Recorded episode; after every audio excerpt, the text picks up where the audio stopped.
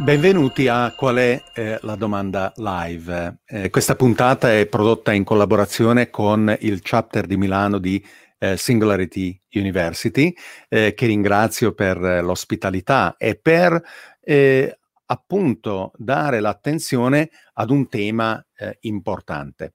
Questo tema è quello del eh, reddito di base, che può essere poi incondizionato o condizionato, legato alla cittadinanza, legato alla residenza, relativo ad una singola nazione o una città, oppure esteso in tutto il mondo. Naturalmente i parametri attorno a, ai quali tessere eh, le conversazioni che approfondiscono che cosa possa significare eh, reddito eh, di base eh, sono numerosi. Così come sono numerosi eh, gli esperimenti attorno a questo che si stanno diffondendo. Eh, in effetti, eh, dall'essere forse qualcosa di eh, esotico, eh, ci sono stati diversi elementi che recentemente hanno portato eh, in eh, una visibilità molto maggiore nella coscienza comune di eh, tante persone eh, questi temi.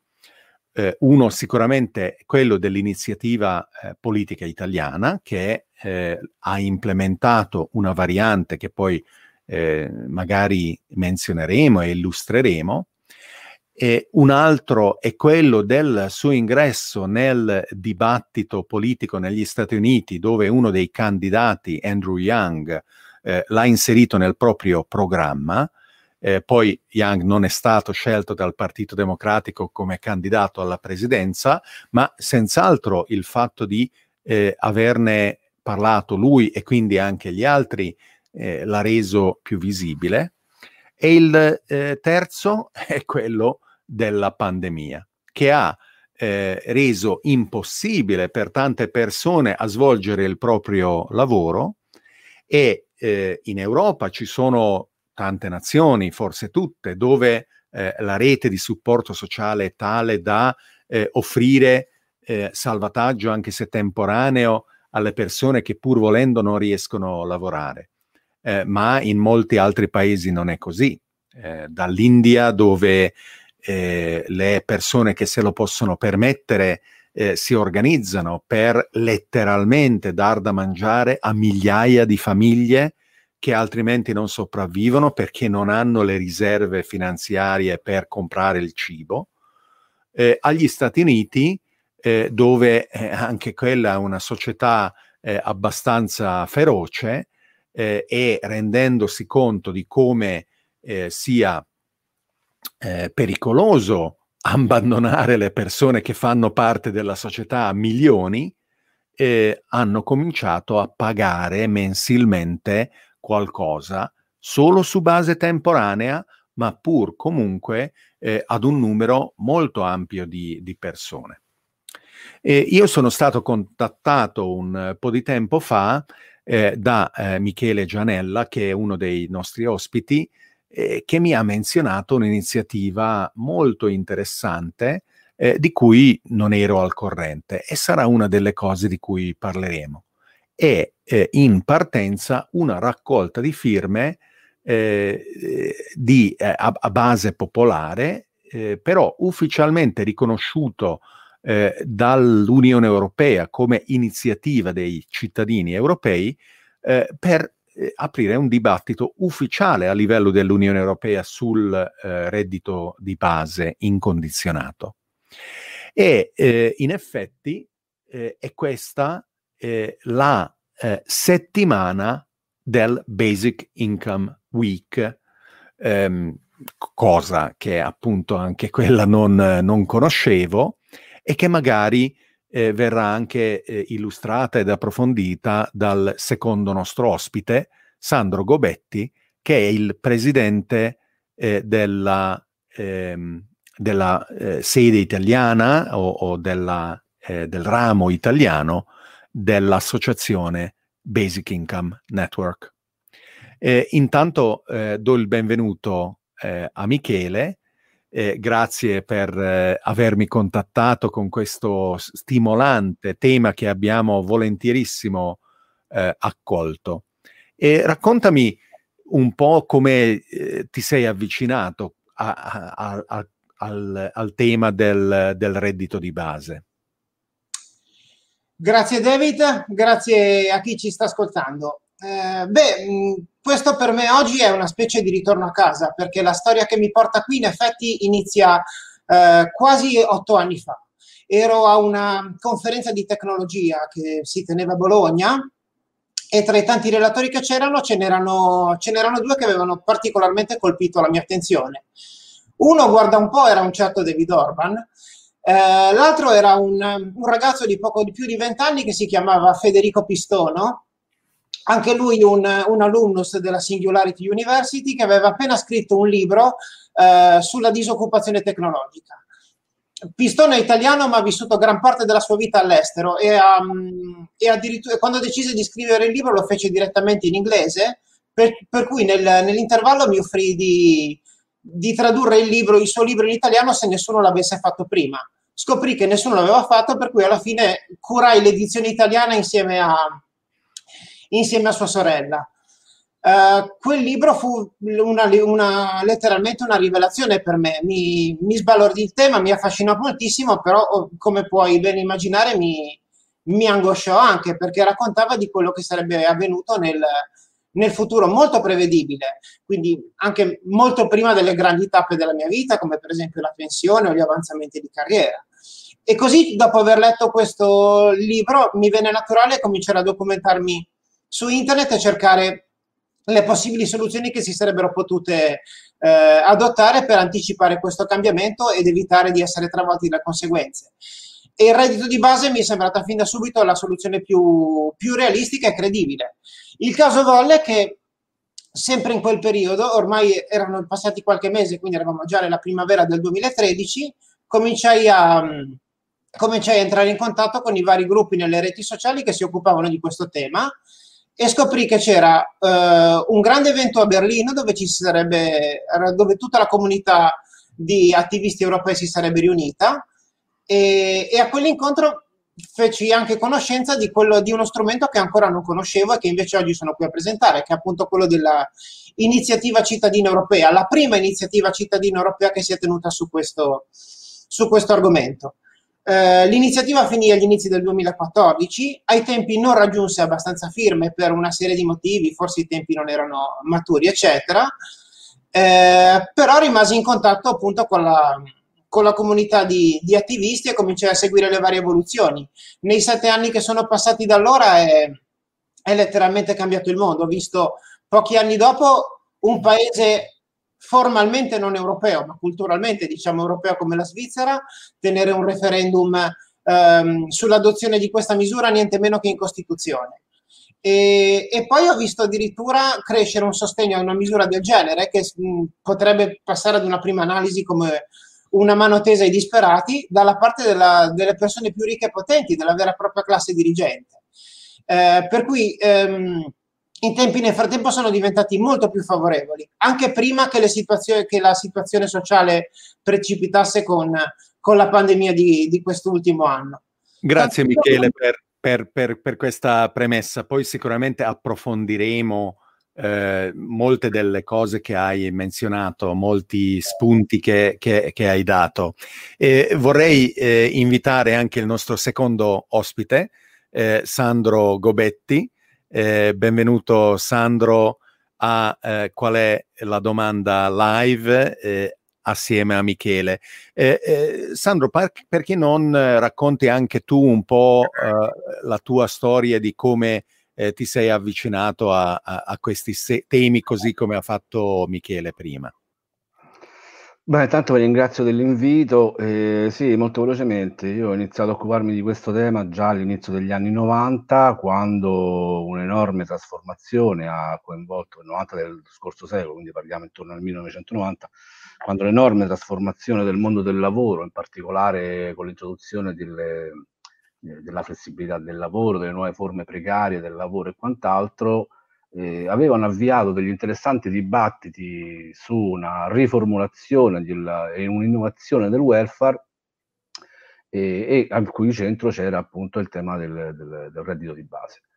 e a quei tempi lo chiamavamo reddito di cittadinanza, eravamo pochissimi, diciamo, eh, ad interessarsi al te- ad interessarci al tema, e però da subito iniziammo a produrre una serie di documenti, pubblicazioni. Mi ricordo, se non erro, il primo libro ufficiale uscito con la Manifesto Libri in Italia era del millenovecentonovantasei, ne pubblicammo un altro qualche anno dopo, e in cui il, il primo era Reddito Universale, la democrazia del Reddito Universale, dove ospitammo Vamparais e molti altri autori internazionali, e il secondo invece lo, lo intitolammo Reddito di cittadinanza verso la società, la società del non lavoro, intendendo appunto la enorme trasformazione che vedeva quello che era stata eh, per tutto il Novecento, cioè la centralità del piano impiego, svanire invece in una quantità di piccoli lavori, spesso precari, flessibili, e in cui si richiedeva alla nostra vita di essere costantemente sul mercato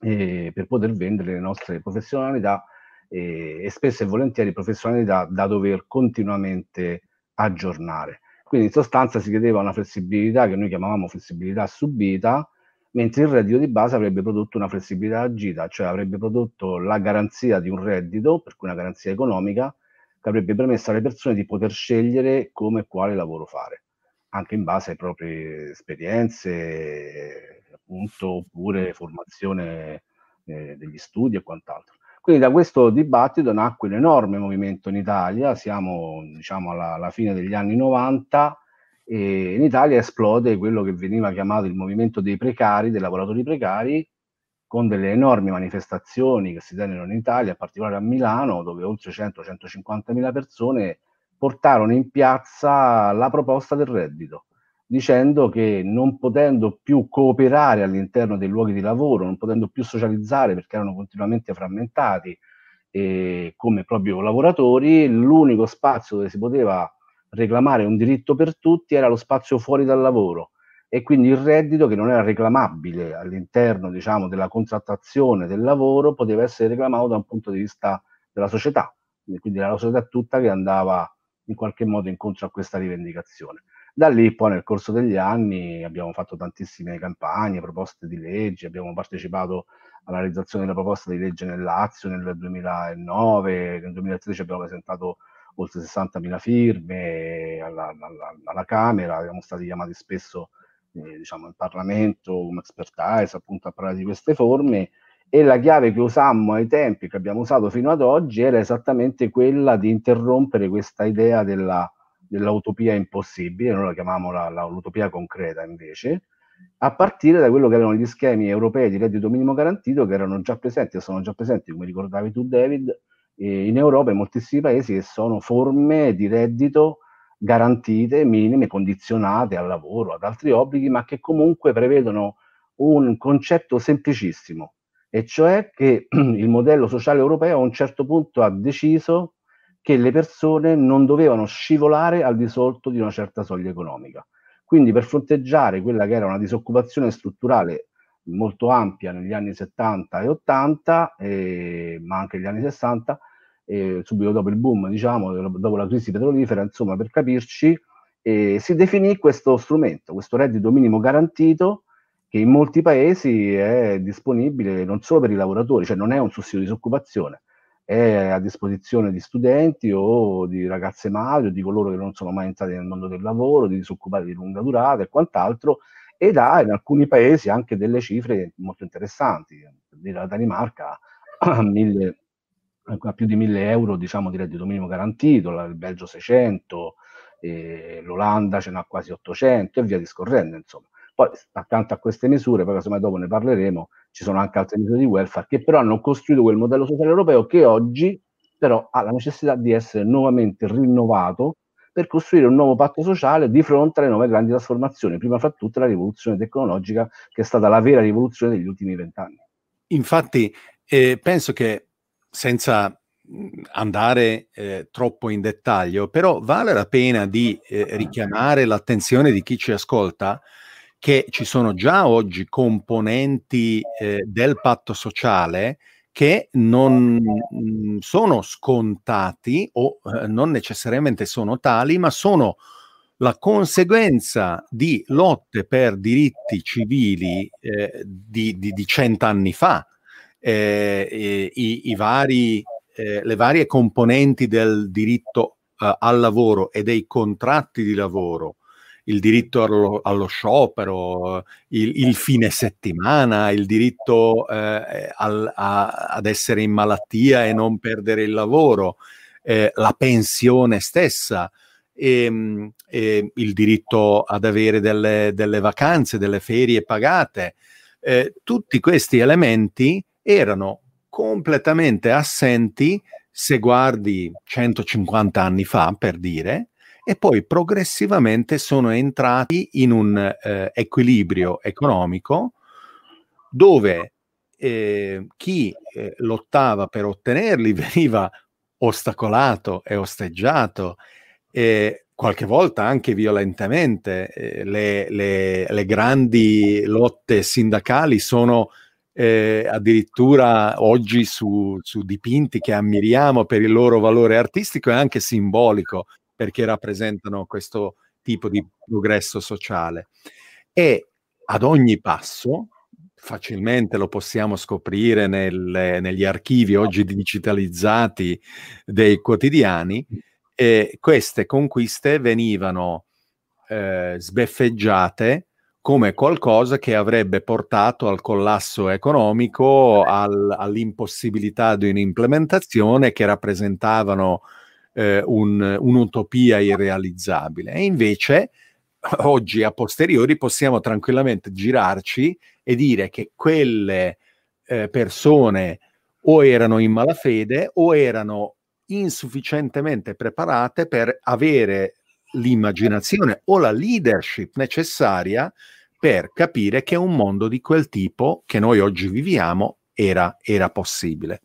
E in analogia, quindi, possiamo da una parte chiederci eh, che tipo di lotta, si spera non violenta, eh, sia necessaria perché si facciano questi passi successivi, e se effettivamente eh, chi oggi eh, è, è, è contrario alla, eh, all'introduzione di queste ulteriori riforme ha ragione dal punto di vista della sua impossibilità dal punto di vista finanziario, oppure se è, è, è, è illuso oppure in malafede, così come lo erano i suoi predecessori eh, che ostacolavano i passi precedenti.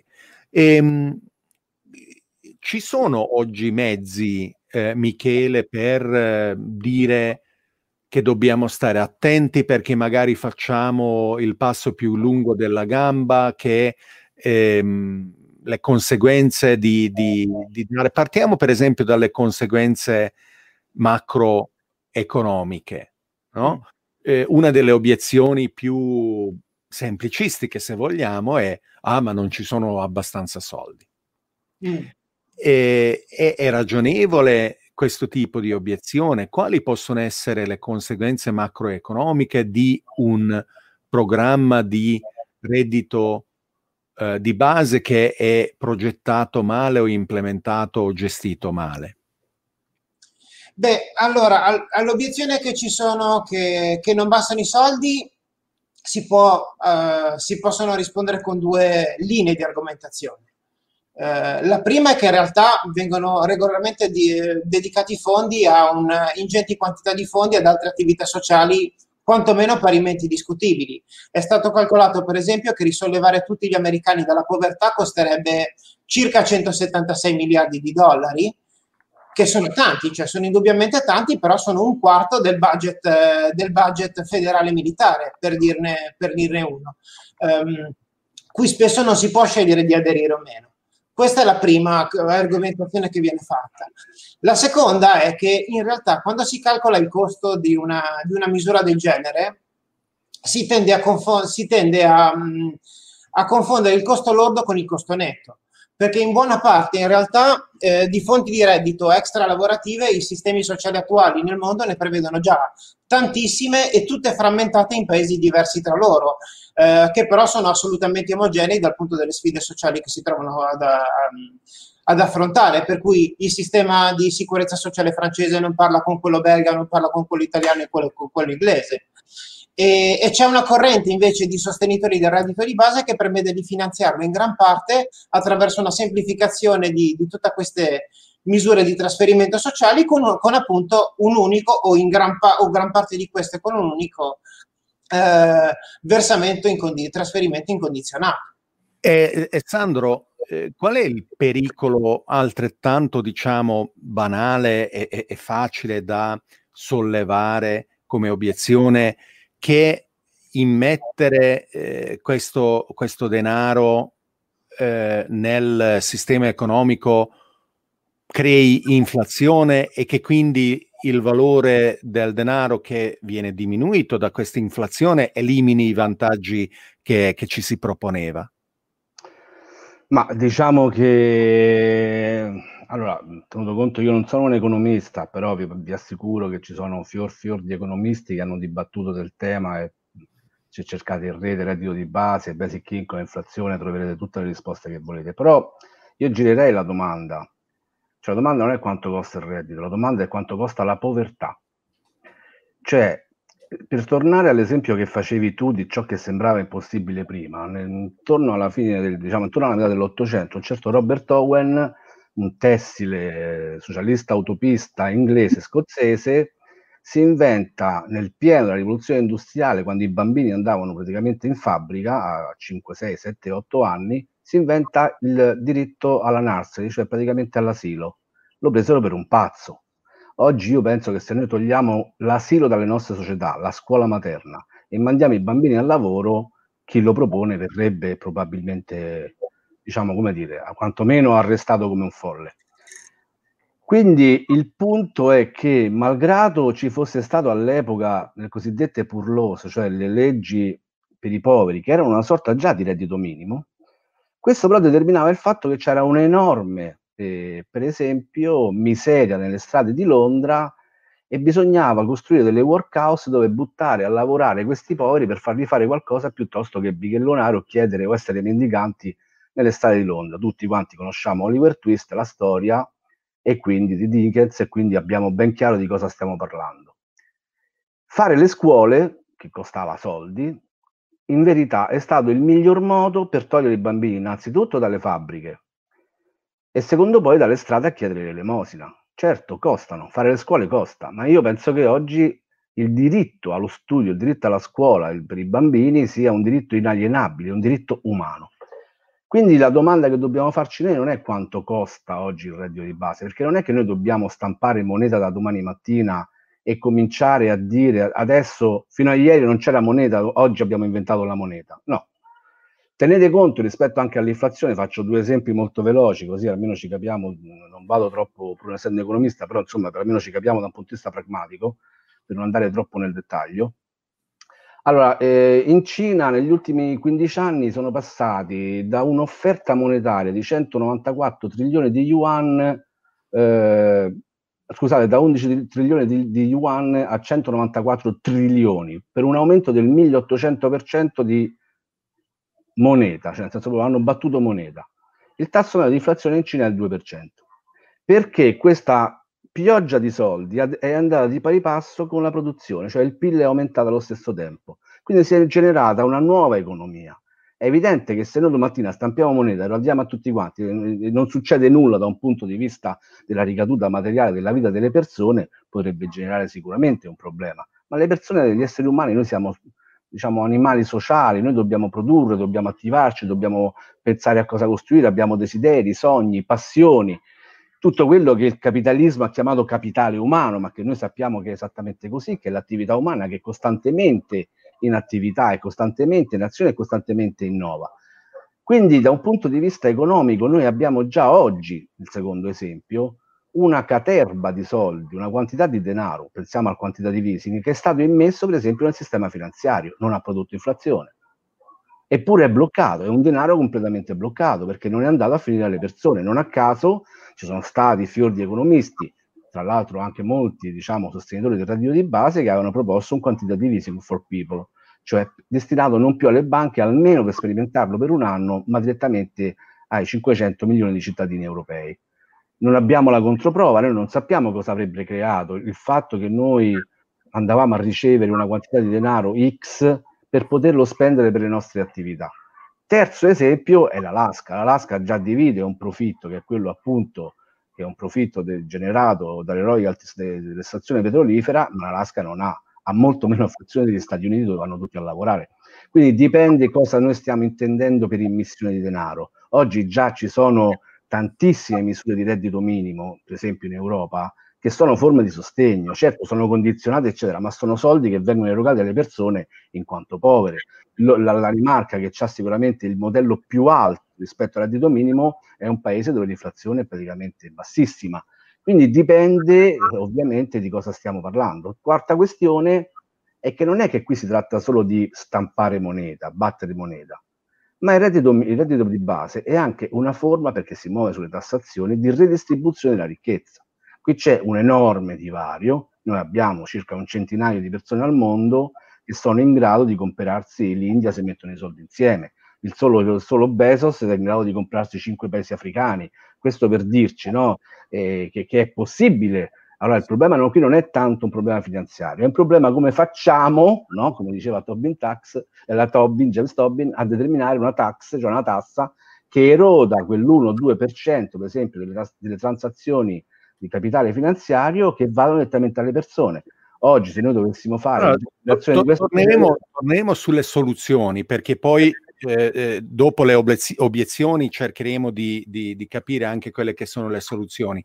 In effetti eh, noi oggi da un punto di vista economico da una quarantina di anni a questa parte viviamo sotto una, una particolare ipotesi, che è l'ipotesi in inglese di trickle down economics, cioè che se tu dai uno stimolo eh, nella fascia imprenditoriale, questo stimolo arriverà alle fasce sociali e al momento, eh, nonostante sembri, eh, possa sembrare che questo non accade, in effetti non, non sembra ci siano esempi che dimostrano che questo sia così. Eh, le, le, le varie nazioni che eh, praticano questo tipo di eh, politica economica e di politica di tassazione, eh, di tassazione di fatti regressiva, eh, perché le varie voci eh, che concorrono eh, nelle, nelle tasse, la complessità barocca del, del sistema del, di tassazioni fa sì che eh, nei fatti Eh, il, il, la ricchezza ehm, di percentili più ricche di popolazione viene tassata di meno che non eh, quella delle, delle percentili eh, che hanno un reddito più basso. Ecco, la conseguenza non ne viene tratta, cioè non ci sono o sono poche le nazioni che dopo il reaganismo de- degli anni ottanta dicono ok, quaranta anni dopo possiamo trarre le conclusioni e dire questa politica economica non, non sta funzionando. E due, due osservazioni rispetto a quello che hai detto, eh, il, il quantitative easing, che in effetti ha fatto arrivare eh, eh, decine prima, poi centinaia dopo e adesso migliaia di miliardi di dollari ed euro rispettivamente eh, al eh, sistema finanziario dall'alto verso il basso, potrebbe tranquillamente essere ribaltato e quindi arrivare eh, eh, far arrivare i soldi con il paracadute, eh, come è stato eh, come è stato formulato eh, in America. E quindi vedere cosa succede, perché quello che succede alla maniera come è stato fatto dal duemilaotto in poi, quando è stato iniziato il quantitative easing, l'abbiamo visto. Il crollo finanziario mondiale è stato eh, evitato, ehm, ma eh, il, eh, il reddito individuale, la ricchezza individuale ehm, o delle famiglie, Eh, non è cresciuto in proporzione rispetto alla crescita del prodotto interno lordo delle nazioni che sono riuscite a recuperare o addirittura anche crescere rispetto a quelle, quegli anni. E relativamente eh, alla, eh, mancanza di effetti inflattivi c'è un altro, eh, un'altra spiegazione che è molto vicino a quelli che eh, seguono i temi di cui si occupa Singularity University, ed è quello della, del, del, della inarrestabile forza deflattiva della tecnologia stessa, cioè di come banalmente e letteralmente quello che eh, assomma eh, questo oggetto, che per arrotondare oggi costa mille euro, dieci anni fa costava un milione di euro per avere la stessa potenza, e vent'anni fa letteralmente non c'erano abbastanza soldi al mondo per generare l'effetto di, di, di quello che eh, un cellulare moderno produce. E che quindi le banche centrali, che vivono ancora in una mentalità di cambiamenti lineari, sono strutturalmente incapaci di mh, eh, incorporare all'interno dei propri modelli questi tipi di eh, effetti esponenziali. Per non parlare potenzialmente di un cambiamento di paradigma dove non siamo più sotto la, fra virgolette, tranquilla progressione esponenziale della legge di Moore, che eh, raddoppia ogni due anni su per giù la potenza a nostra disposizione di comunicazione, di elaborazione, di immagazzinamento di dati e di quant'altro, ma siamo sotto un paradigma che io chiamo di jolting technologies, di tecnologie che ci danno la scossa, eh, dove è l'accelerazione che incrementa. Cioè, se qualcosa raddoppiava in potenza in due anni, poi questo periodo si dimezza e raddoppierà in un anno, e poi raddoppierà in sei mesi e così avanti.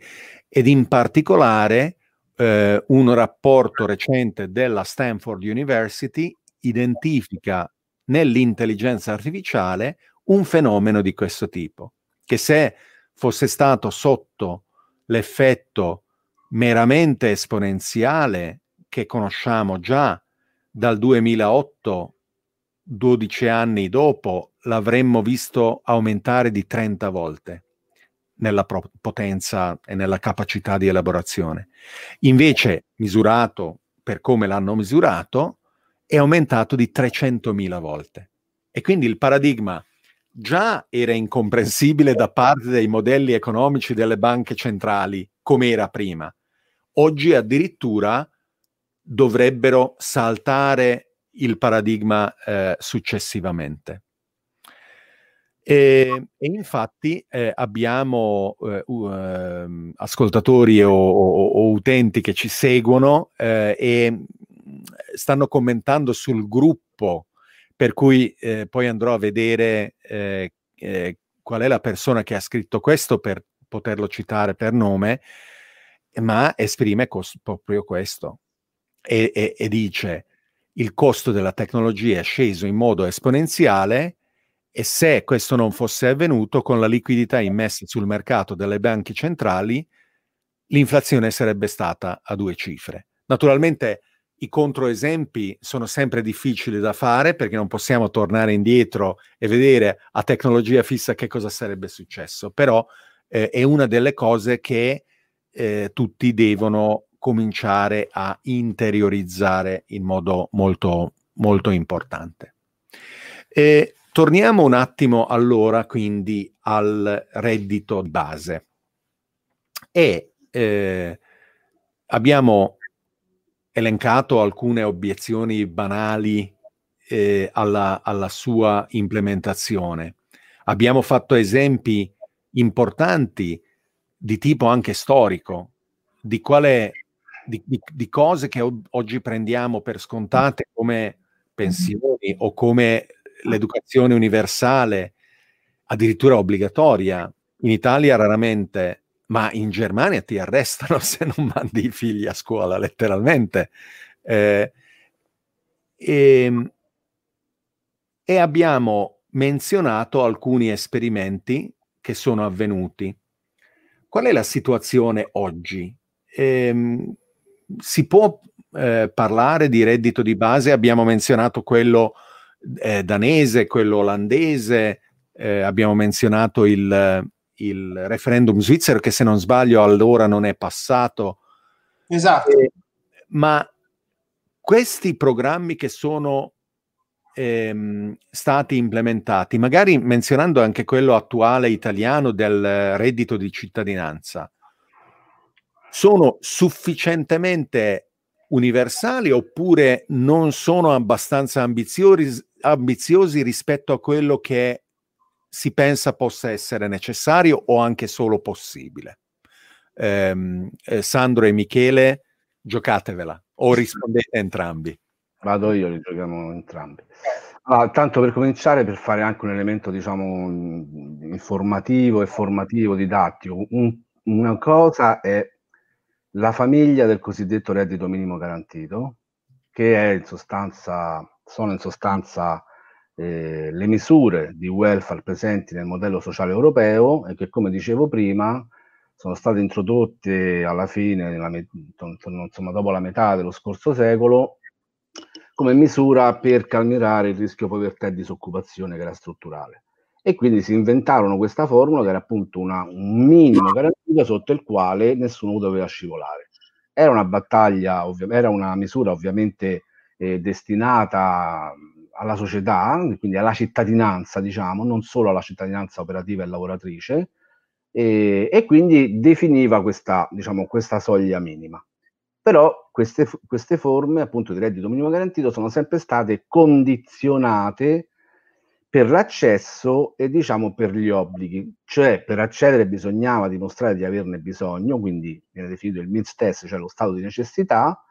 Se tu eri sotto a una certa soglia, diciamo una soglia di povertà assoluta o relativa, dipende dai paesi, potevi avere accesso a questa misura di reddito minimo garantito. Una volta che tu avevi accesso a questa misura di reddito minimo garantito, dovevi, come dire, seguire una serie di programmi che ti avrebbero portato a, diciamo così, accettare un lavoro che ti veniva offerto. Questa era un po' la condizione.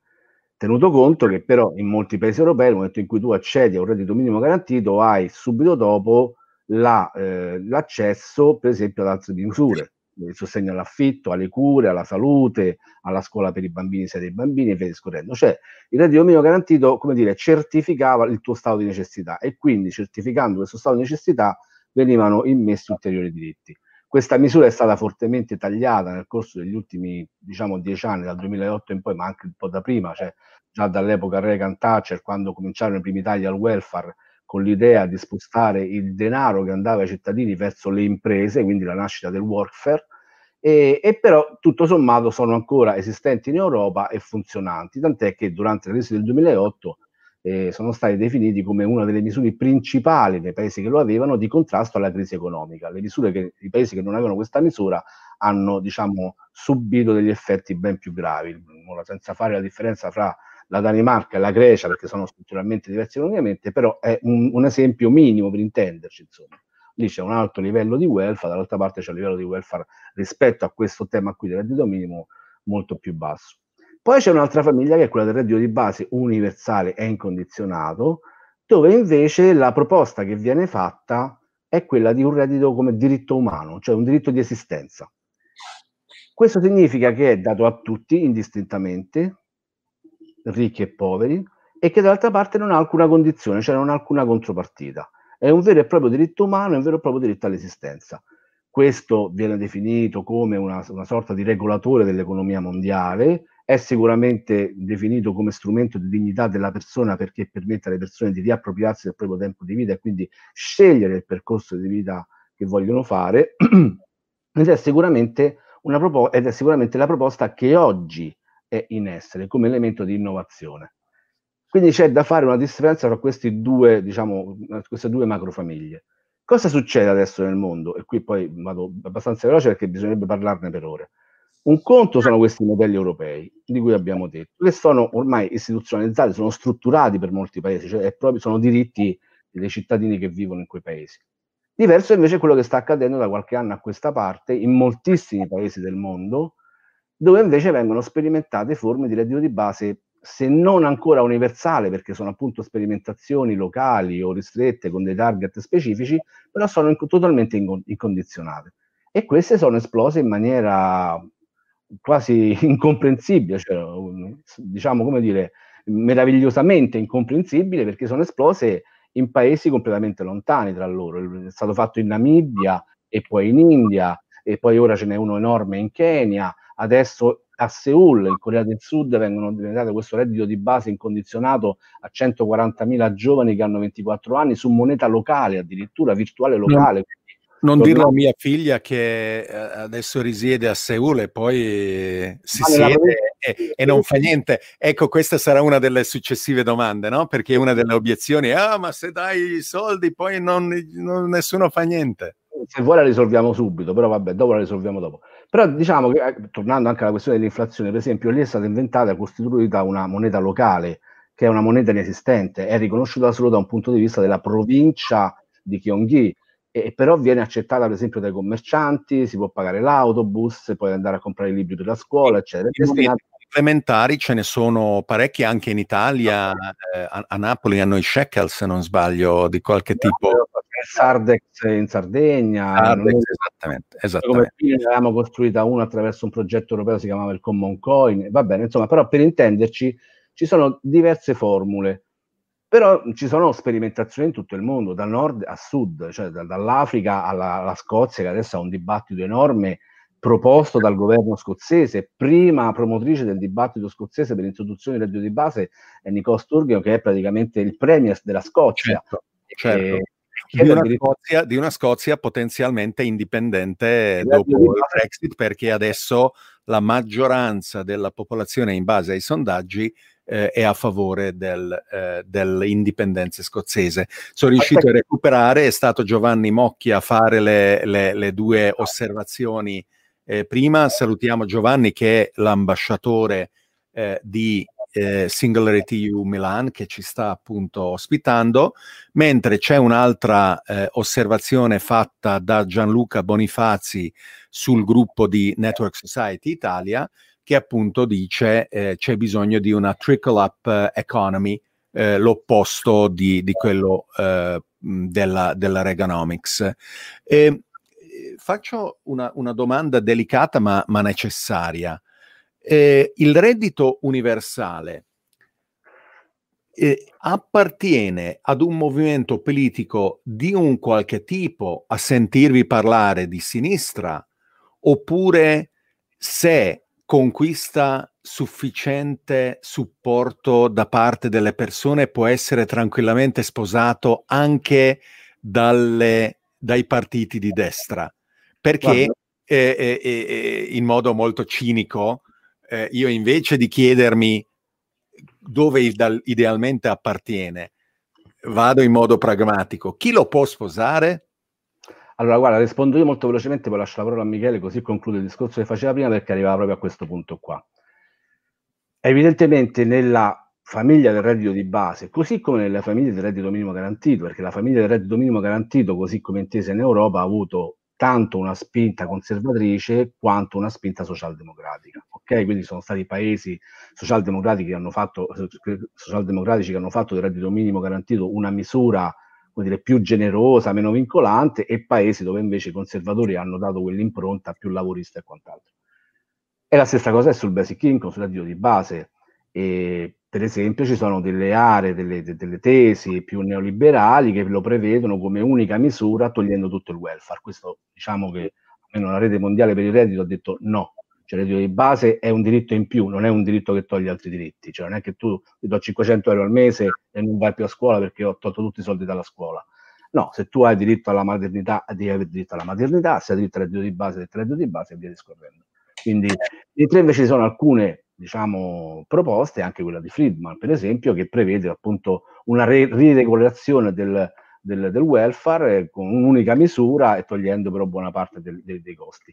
Però tornando alla tua domanda e all'attualità, ciò che sta accadendo oggi in questo momento, le tantissime, guardate, le sperimentazioni, io non so se tu hai la slide che avevo mandato su, certamente, sulle fotografie, diciamo, delle sperimentazioni.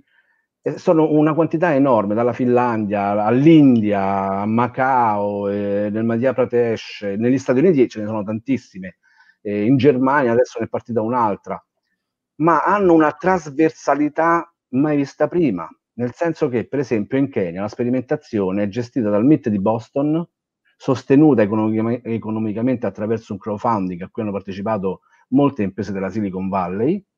Hanno, alzato, hanno sostanzialmente questo crowdfunding in sei mesi ha, ha preso trenta quaranta milioni di dollari, tant'è che durerà dodici anni questa sperimentazione, e, per cui, e, e quindi c'è, c'è questo, diciamo, questo mix fra eh, università M I T di Boston, le, la Silicon Valley e, e, e, e la O N G Give Directly, e i soldi vengono dati attraverso un cellulare, cioè praticamente ti arriva sul cellulare il, il quantitativo del reddito di base, esattamente questa qui, bravissimo.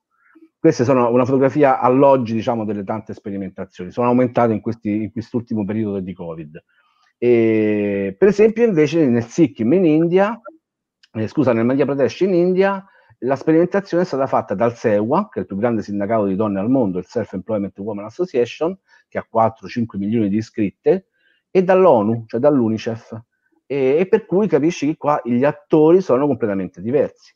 La Scozia, i proponenti, è il governo scozzese, sono degli indipendentisti.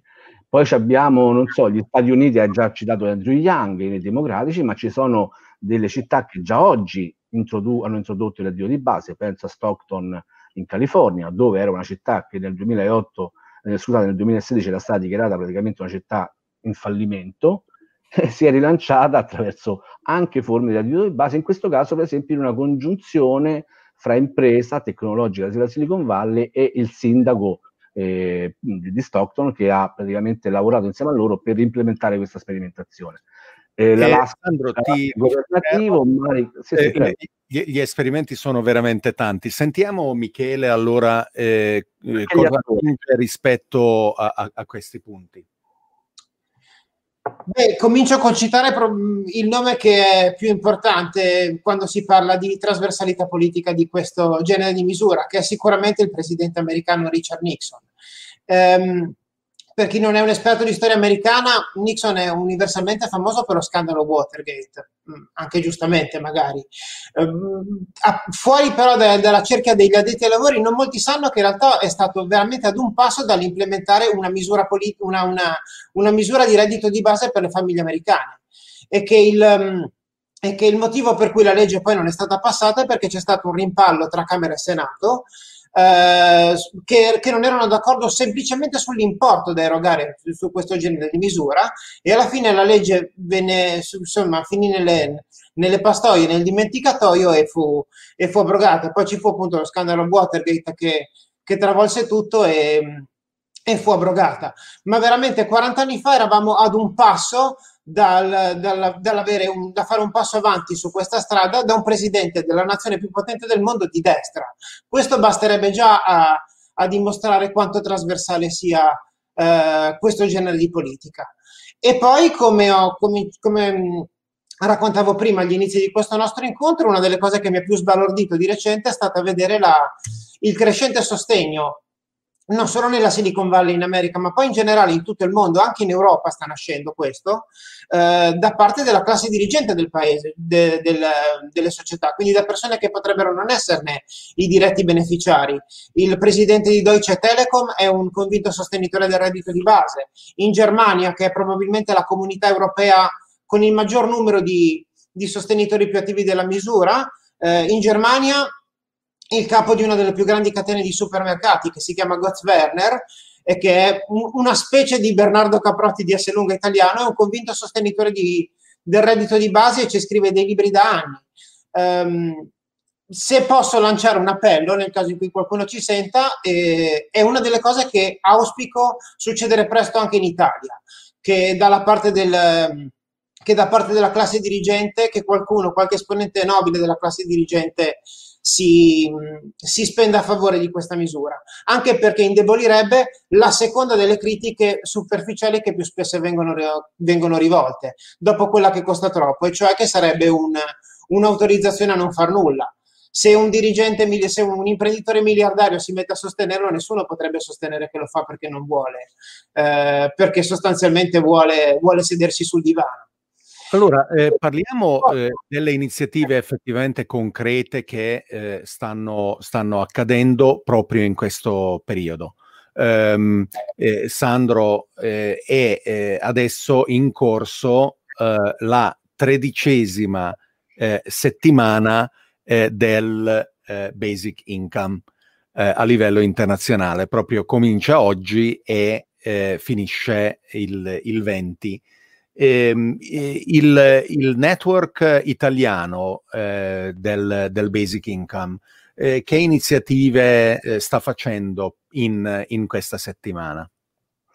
Beh, sicuramente una delle varie iniziative è questa, quindi tanto ti ringraziamo di aver fatto capitare questa, diciamo, questo incontro proprio all'inizio della settimana.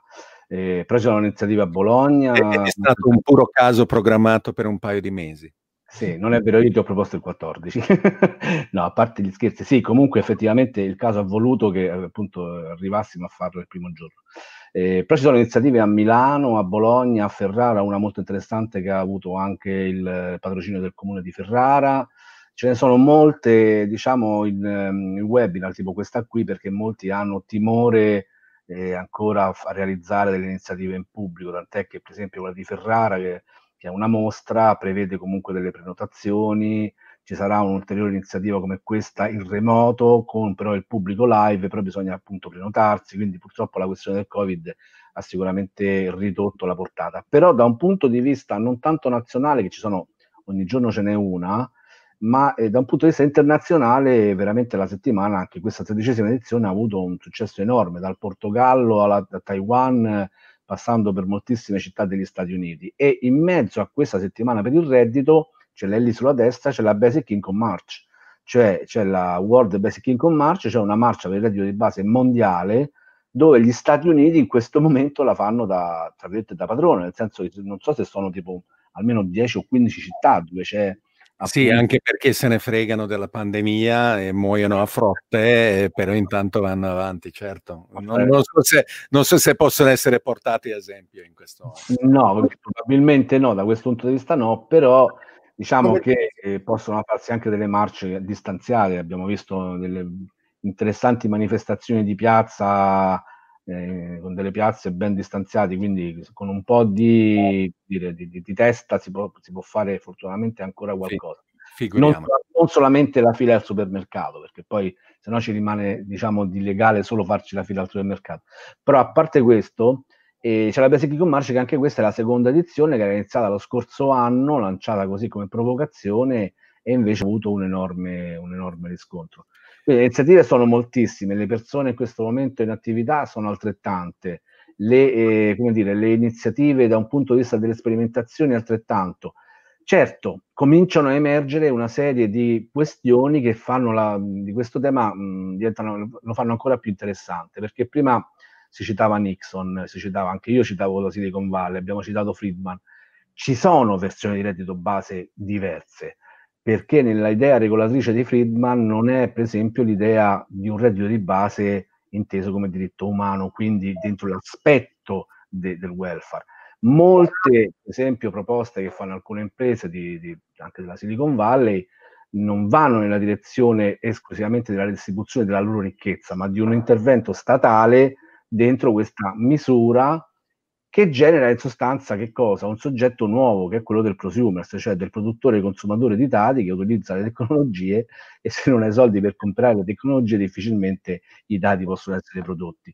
Però insomma non a caso la te- diciamo, le, le imprese tecnologiche stanno sperimentando anche in Kenya questa formula con il cellulare, cioè dei soldi attraverso il cellulare, perché si sta creando un'enorme banca dati di questa sperimentazione. Ma questo è interessante, non va, attenzione, Eh, denigrato o reso come elemento, diciamo, di, di, di, criticità, di criticità negativa. Va messo nel calderone di cosa? Di quello che veramente noi abbiamo oggi, che io pensavo di non vedere nella mia vita, ve lo dico. Io quando ho iniziato a, a discutere di questo tema pensavo che saremmo rimasti quattro gatti da qui all'eternità, e cioè che oggi abbiamo dati empirici, cioè abbiamo dei dati, noi sappiamo cosa accade alle persone, abbiamo dei, dei numeri, abbiamo delle statistiche, sappiamo da un punto di vista appunto della produttività. Prima si, si diceva che le persone non fanno nulla. Per esempio in Kenya un dollaro dato ad un beneficiario del reddito ne produce praticamente due, rispetto a chi non riceve il reddito, cioè il gruppo di controllo, perché c'è un gruppo che riceve il reddito e un gruppo che si chiama gruppo di controllo che non lo riceve, per vedere cosa accade fra i due gruppi. In India, in India è successa una cosa meravigliosa, una parte di questi soldi dati a questi villaggi sono stati messi in comune, cioè i beneficiari del reddito di base hanno messo in comune il denaro, una quota parte, e hanno, costru- hanno aperto in sostanza, dato vita a delle cooperative di donne, in particolare, che hanno avviato nuovi lavori in, in, in villaggi praticamente dove non c'era neanche la, la casa di, di, di, come dire, di, di, di bandone, di ferro, ma proprio la tenda. Oggi sono case in mattoni, generate semplicemente da due anni di sperimentazione, cioè hanno costruito attività lavorative. Così come in Namibia, quando, quando è stata sperimentata in Namibia, addirittura una quota parte dei soldi è stata a costruire una sorta di assemblea di democrazia diretta, come possiamo dire, per gestire questa quota parte messa da parte e discutere tutti insieme che tipo di interventi fare nel villaggio. Cioè, quindi chi riceveva un reddito di base metteva una quota parte per fare magari il pozzo, faccio un esempio. Certo, si dirà, va bene, ma parliamo di paesi molto poveri, dove è normale che se gli dai dieci dollari qualcosa ci faranno. Non è vero, questo è accaduto anche in Canada, dove persone appunto che ricevevano reddito di base hanno ripreso per esempio a studiare, hanno ripreso il progetto che avevano abbandonato cinque anni prima perché non avevano più soldi, non potevano seguire più quel progetto lavorativo e professionale, hanno dovuto accettare il primo lavoro che gli è capitato per sopravvivere, con il reddito di base hanno ripreso il loro progetto lavorativo. Potrei farne decine e decine di questi esempi. Questo semplicemente per dire che i dati empirici di oggi mostrano una, un famoso gioco che facemmo molti anni fa, lo fecero in particolare i tedeschi, no? Dove andavano in giro con una telecamera e chiedevano: secondo lei se diamo mille euro a persona senza alcuna condizione, che cosa accade? E tutti dicevano, eh, la gente non farà più nulla. La seconda domanda era, ma se li do a te mille dollari al mese, che cosa farai? Uh, ma io torno a suonare la chitarra, ma io guarda porto i miei figli finalmente al mare, ma io cambio lavoro che quello che ho adesso non ce la faccio più perché mi stressa. Quindi questa idea qui, no, più i dati empirici, smonta completamente. Ed infine, poi concludo, c'è un interessantissimo studio fatto su quelle che sono non il reddito di base, ma tutte le misure di cash transfer al mondo, in particolare in Africa. È durato dieci anni questo studio, non è durato dieci giorni, dieci anni. Beh, di tutta questa storia, diciamo, hanno, loro hanno, hanno fatto un libro, una pubblicazione, si chiama Smontare i sei miti classici, diciamo i sei classici miti intorno al fatto che il reddito di base possa produrre inefficienze. Ecco, sono stati tutti smontati, uno, uno di questi è esattamente l'idea che le persone siano pigre. È, esatta, è successo esattamente l'opposto, insomma. Perfetto. Eh, Michele, eh, c'è eh, qualcosa che eh, poi si fa anche dopo che si è conclusa la, la, la settimana, perché eh, c'è appunto questa iniziativa di eh, cittadini europei, un'iniziativa eh, di base, Eh, che eh, adesso io vorrei tu descrivessi. Che cosa mira a fare questa iniziativa e che cosa si può concretamente fare? Esattamente, pochi giorni dopo la fine della settimana mondiale per il reddito di base, in, precisamente il venticinque settembre, inizierà un'iniziativa cittadina europea, un'iniziativa dei cittadini europei. È uno strumento simile al referendum, comparabile al referendum, che però è propositivo e che permette di ehm, far discutere alla Commissione europea una proposta di legge però dal basso, promossa da, appunto da un, da un gruppo di cittadini. Sostanzialmente si tratta di raccogliere un milione di firme in tutti i paesi della, della comunità europea, ehm, con il vincolo aggiuntivo che i cinque paesi promotori, di cui l'Italia fa parte in questo caso, devono raggiungere il Uh, devono raggiungere il quorum delle firme. In Italia il quorum è di circa cinquantacinquemila, cinquantaquattromilaottocento per la precisione, e se questo totale di firme verrà raccolto, ehm, la Commissione europea dovrà discutere, la, la, dovrà ehm, valutare la fattibilità dell'introduzione appunto di un reddito di base eh, incondizionato in tutta l'Unione europea. E, e quindi mh, è una cosa molto seria, eh, un anno di attività per raccogliere le firme, dopodiché eh, le eh, strutture politiche dell'Unione Europea con quale serietà sono obbligate a discuterne? Cioè mh, si raccolgono le firme, si raggiungono i quorum, lo si porta in Europa, dopodiché Tre giorni dopo loro dicono, ah vabbè, ne abbiamo discusso e nah, non, non ne vale la pena. Cioè eh, c'è eh, in, in, in questa infrastruttura eh, di, di pesi e contrappesi eh, la, la, la serietà della proposta corrisponde poi ad una serietà, ad una profondità del dibattito a cui eh, i, i decisori politici vengono obbligati? Allora, eh, devono pronunciare dal punto di vista formale, quindi tecnico, eh, devono pronunciarsi entro un, un limite di tempo in, in tale misura. Devono esserci, deve esserci un periodo di, di sei mesi entro il quale devono, eh, devono dare un, un primo parere oppure fare degli, delle possibili, proporre delle possibili modifiche. Questo dal punto di vista specie, mh, meramente tecnico-legale. Dal punto di vista invece dell'ambiente sociale siamo molto, siamo molto confidenti che, la, che questa volta l'iniziativa abbia successo, dopo un primo fallimento di cui raccontavo nel duemilatredici, perché, perché appunto gli stravolgimenti di cui abbiamo parlato, le forze economiche e la forza deflattiva della tecnologia l'hanno reso più, più necessario che mai. E, e quindi... è, difficile, è difficile essere più precisi su... Um, sui dettagli che prenderà. C'è un, c'è una, un aneddoto che, vor, che vorrei raccontare. Questa misura che noi stiamo presentando fa parte di una st- seconda stesura. Nella prima stesura eravamo anche più puntuali sull'importo che avrebbe dovuto avere e sulle forme di finanziamento. In particolare noi promuovevamo un reddito di base pari ad un importo di circa il settanta per cento del reddito mediano e, e cioè indicavamo anche delle possibili fonti di finanziamento come una tassa sulle, sulle emissioni inquinanti e sulle transazioni finanziarie, solo che proprio per come è strutturato lo strumento ehm, queste sono decisioni che spettano esclusivamente all'Unione Europea finale, quindi è difficile dire adesso che forma prenderanno queste istanze. Quello che sappiamo è che certamente per la prima volta dovranno discutere. E forse sto cliccando con... Eh, troppa impazienza perché non è ancora il venticinque, quindi non è arrivato ancora il giorno della firma, ma eh, al momento il pulsante non sta funzionando perché mi riporta sulla stessa pagina. Quindi quando eh, è, è preparato in back-end eh, sarà, sarà disponibile poche ore prima della, della mezzanotte e poi dalla mezzanotte del venticinque eh, settembre sarà finalmente disponibile e cliccabile. Okay, se, quindi... se volete darvi un'idea, ecco, solo, se volete farvi un'idea di come funziona lo strumento, c'è un'iniziativa che sta terminando e che terminerà la raccolta firme a novembre, che è mh, diversa ma possiamo dire ideologicamente affine. C'è stata un'iniziativa cittadina europea dell'anno scorso che proponeva un reddito climatico, cioè sostanzialmente tassare le emissioni inquinanti e distribuire il gettito come forma di reddito. Eh, le premesse sono diverse in questo caso, non è, non è legato ad una particolare fonte la nostra iniziativa, però lo strumento è quello. Se lo cercate, se cercate Climate Income, vi potete fare un'idea di come sia l'esperienza di voto.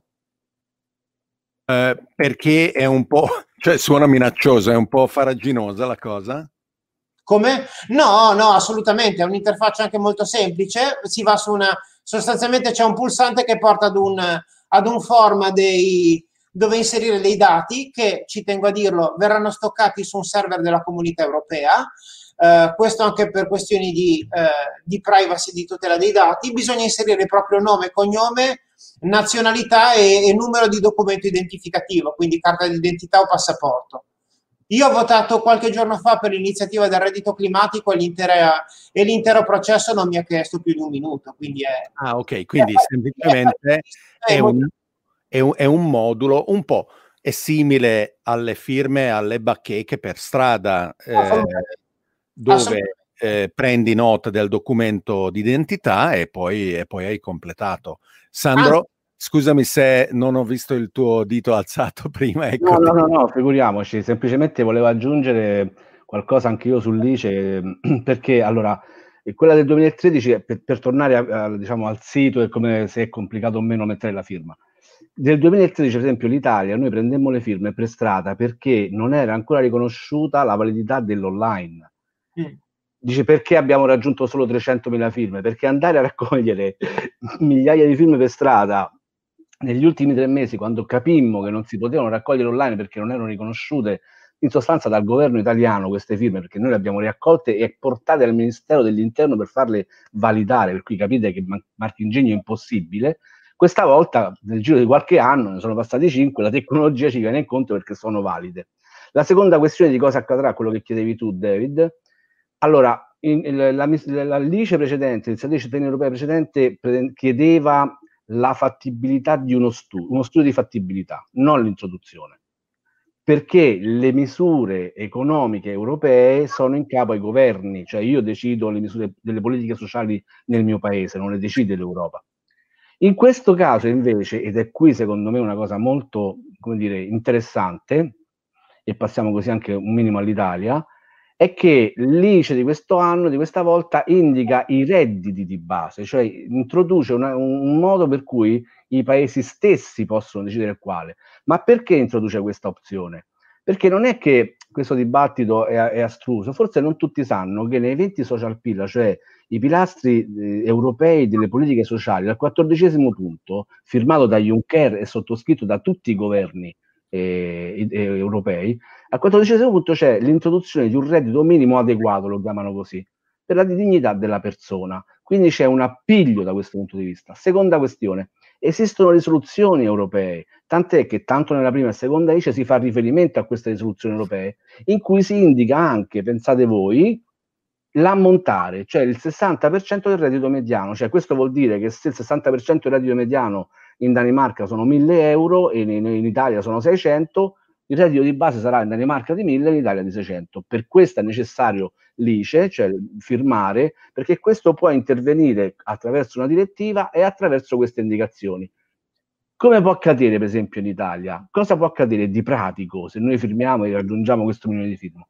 Può accadere che, ad esempio, l'attuale misura di reddito di cittadinanza, okay, che l'Italia ha da un anno e qualche mese, può essere quella, le, diciamo, la eh, legge, la, la forma, la normativa, per esempio, che può allargarsi. Che significa? Significa che per accedere tu hai una platea molto più ampia e significa che vengono tolte le norme della condizionalità. Quindi va ad intervenire su qualcosa di già esistente. Non è che noi andiamo a proporre, stampiamo un miliardo di dollari e distribuiamoceli fra noi amici per fare suonare la chitarra alla spiaggia. No, interviene dentro normative tanto europee quanto nazionali, diciamo, possibili. Ora, così come per, diciamo, la questione inflattiva, che le questioni economiche in qualche modo gli economisti pro reddito le hanno una per una argomentate, il problema rimane un problema politico. Hai fatto bene tu a porre questa domanda, David, cioè c'è serietà dall'altra parte. Questo lo scopriremo solo vivendo. Devo dire che gli scorsi eh, parlamenti europei c'era una buona parte di europarlamentari molto attenti e molto eh, sostenevano molto il tema del reddito. Questa, diciamo, compagine parlamentare europea non ha ancora espresso Eh, delle forze, diciamo, politiche che si occupano di questo tema. Mi ricordo ai tempi c'erano i verdi inglesi, così come i verdi tedeschi, che erano molto invece eh, attenti a questa, a questa questione, e quindi hanno costruito anche iniziative all'interno del Parlamento europeo, hanno dato, come dire, visibilità all'I C E. Per adesso io, ma questa è mia ignoranza, mi sembra di non vedere questa attenzione particolare, però è anche vero che viviamo in un'epoca molto particolare, cioè nel senso ci sono delle emergenze talmente forti e che qui, insomma, capite bene che negli ultimi mesi noi abbiamo assistito, tornando di nuovo all'inflazione, a un recovery fund che ha, ha diciamo, impegnato governi e parlamenti europei e commissioni europee per mesi, perché appunto quella è stata un'operazione enorme da un punto di vista... Sì, sì, anche perché chiaro. Per la prima volta ha introdotto la mutualizzazione del debito a cui molti paesi si sono strenuamente opposti, e potrebbe essere un'eredità importantissima da un punto di vista strutturale nell'evoluzione dell'Unione Europea, perché anche quella è una strada senza ritorno, cioè è stato un principio finora negato, adesso adottato, e, e eh, un'ondata di armonizzazione anche fiscale che ne potrà necessariamente derivare sarà ancora tutta da negoziare e da vedere. Ho cercato di visualizzare il commento di Giovanni, eh, ma è troppo lungo, lo devo condividere qua sullo schermo. Lui cita eh, Martin Luther King, eh, che eh, aveva, eh, come Nixon, dal, eh, dal, dall'estremo opposto dello spettro politico, citato anche quello del reddito universale di base, e, e in modo molto eh, chiaro eh, l'ha eh, collegato alla necessità di rinegoziare una pace sociale, perché eh, l'ineguaglianza estrema storicamente ha sempre comportato rivoluzioni e violenze.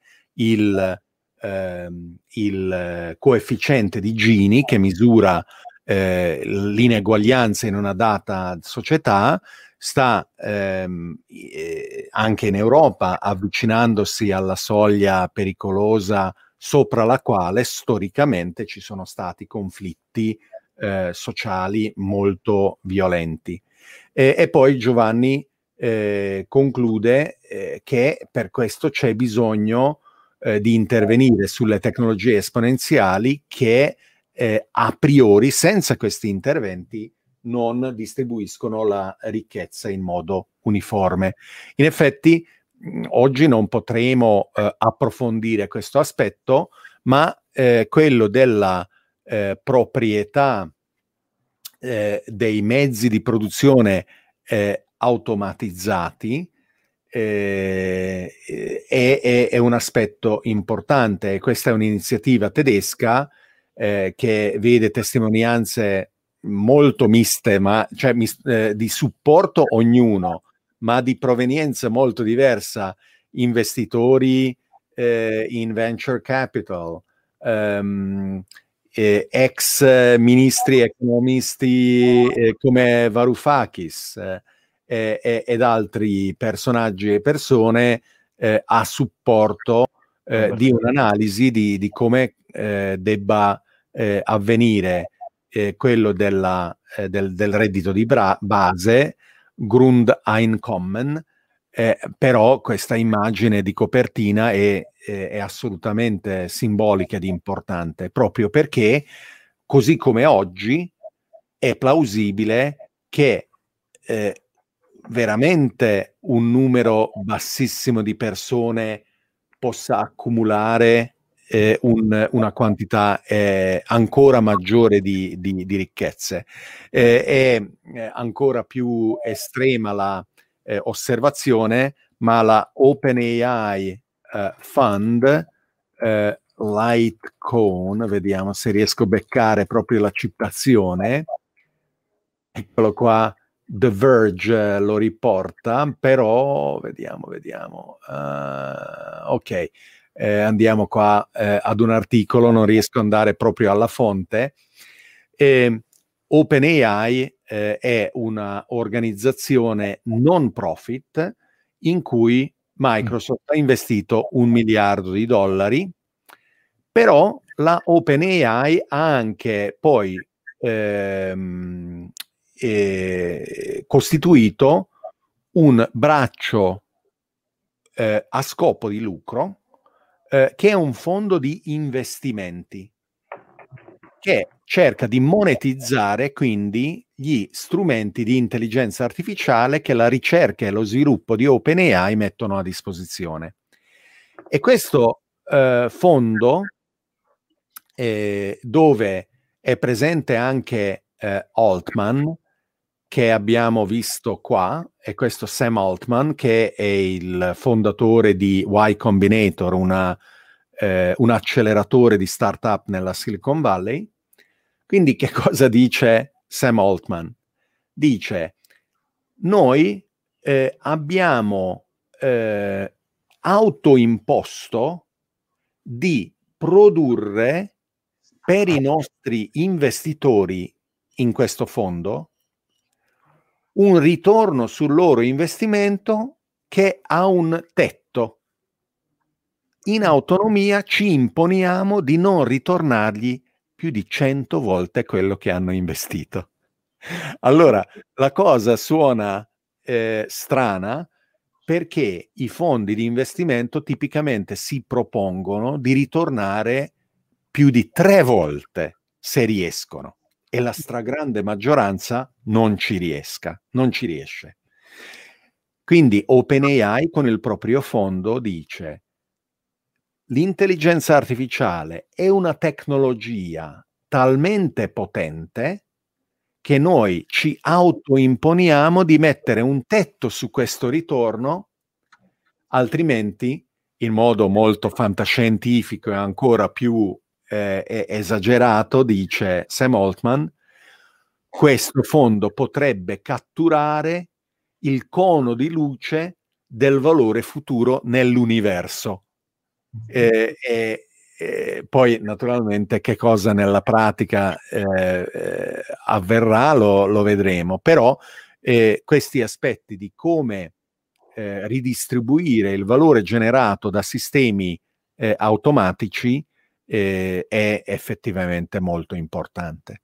Quindi Sandro, tu eh, sei stato molto positivamente sorpreso da come il mondo è cambiato, perché non ti aspettavi di vedere eh, questi temi a te così eh, importanti e vicini essere dibattuti e addirittura implementati in un numero crescente di posti nel mondo, eh, e, e invece sta accadendo, e, e questa Eh, promozione Michele, tra un anno vediamo se raggiunge la soglia di, di un milione di firme. Quello che mi hai fatto vedere prima non sta andando bene, anche se me l'hai proposto come esempio, io non lo sto neanche condividendo perché, perché sta andando maluccio. È, è bene vederlo come modulo, esatto, sì, da riempire, certo. Ma i suoi no. risultati non sono granché. Quindi eh, no, non so, perché ci sono esperienze di come promuovere per esempio una campagna di crowdfunding su Kickstarter,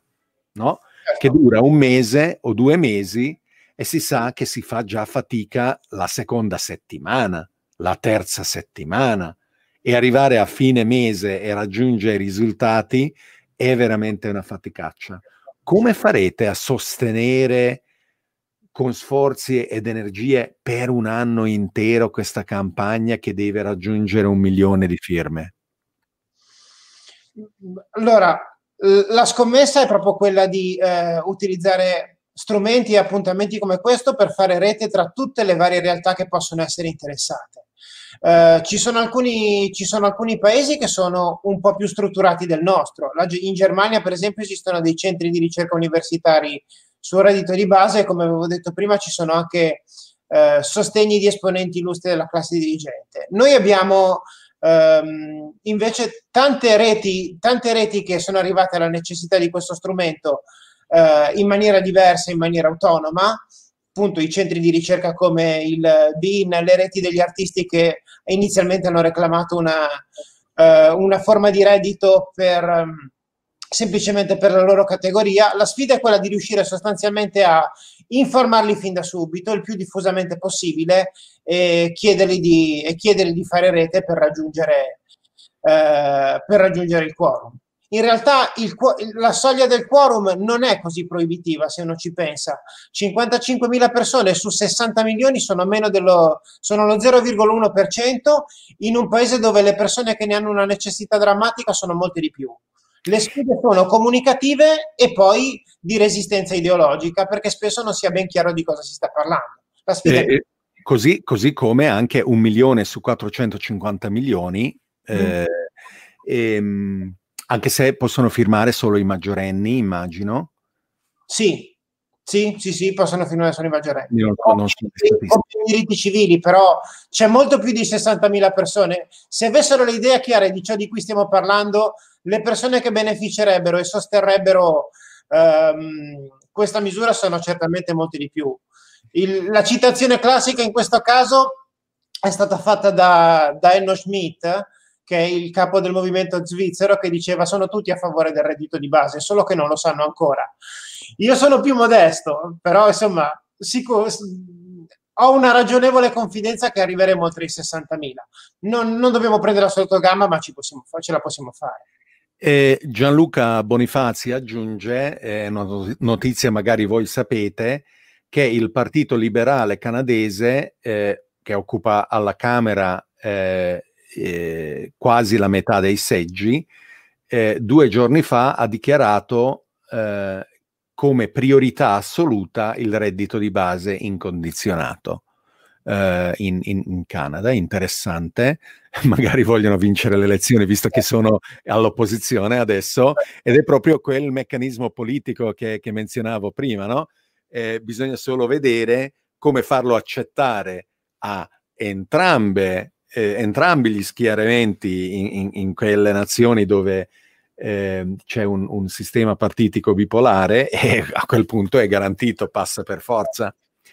E, Sandro, ehm, a prescindere eh, da quella che sarà questa iniziativa, tu ritieni quindi che ehm, il, il futuro del eh, reddito eh, universale è, è, è garantito? Siamo otto miliardi di persone sul pianeta, eh, e la, la dichiarazione universale dei diritti umani eh, risale a eh, ottanta anni fa, su per giù.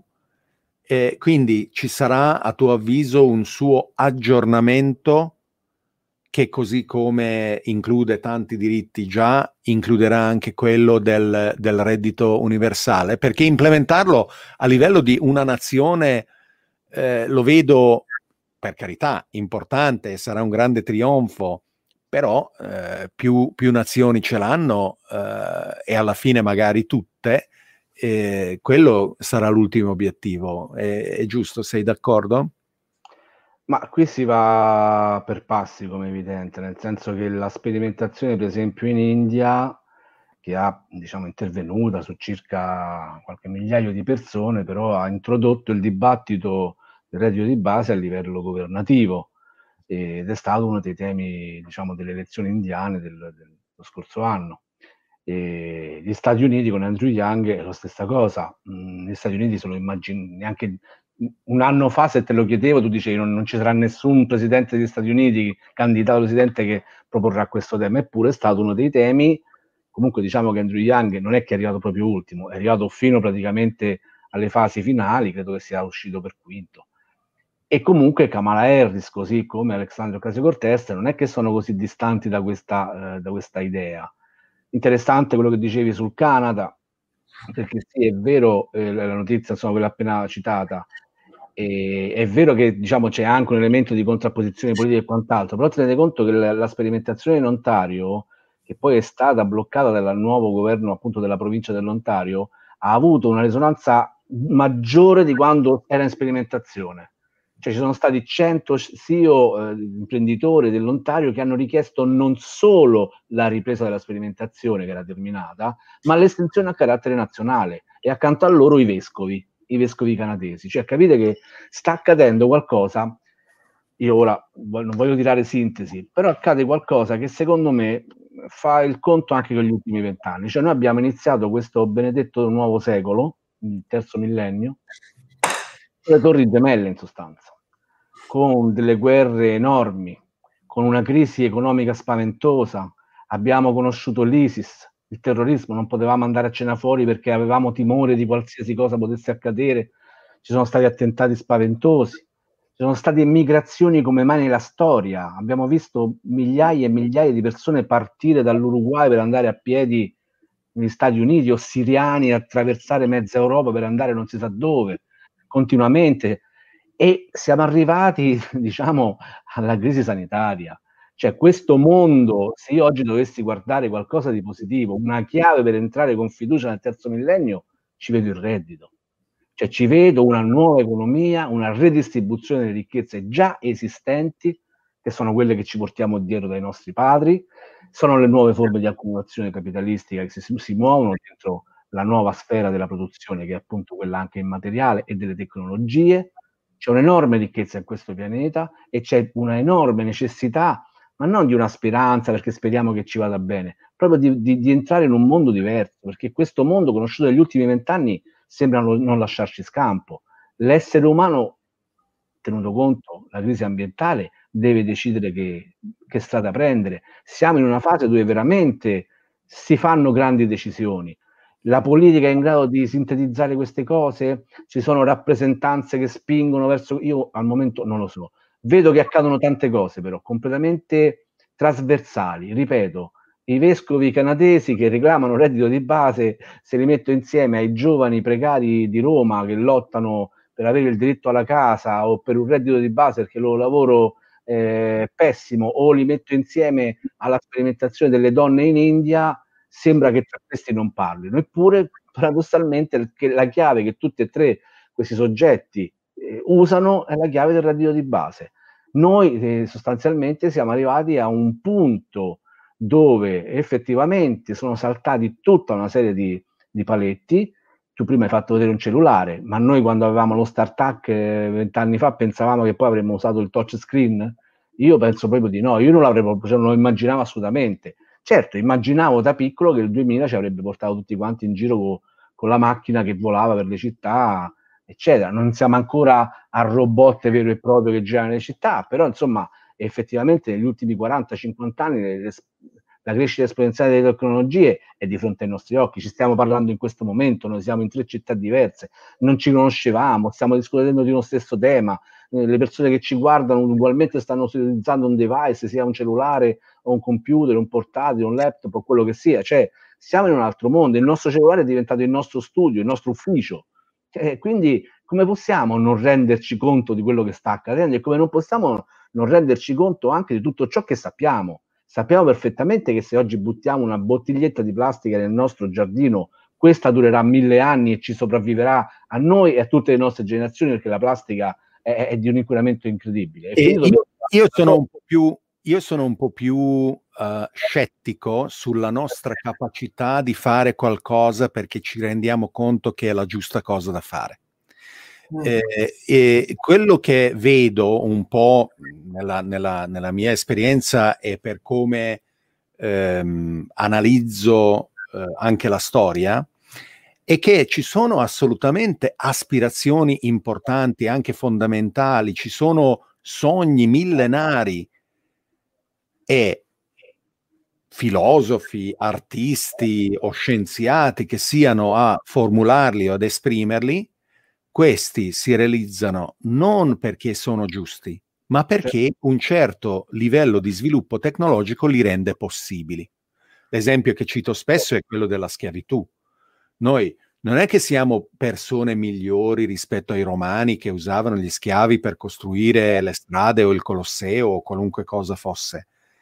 Eh, non è che siamo persone migliori degli imprenditori londinesi che centocinquanta anni fa si opponevano all'introduzione delle leggi che proibivano di utilizzare i bambini di dieci dodici anni nelle miniere, nelle miniere.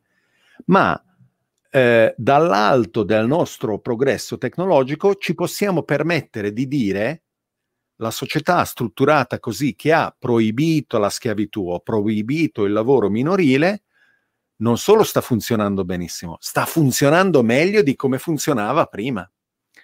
Eh, ti, ho, ti ho interrotto quando citavi quello della bottiglia di, di plastica.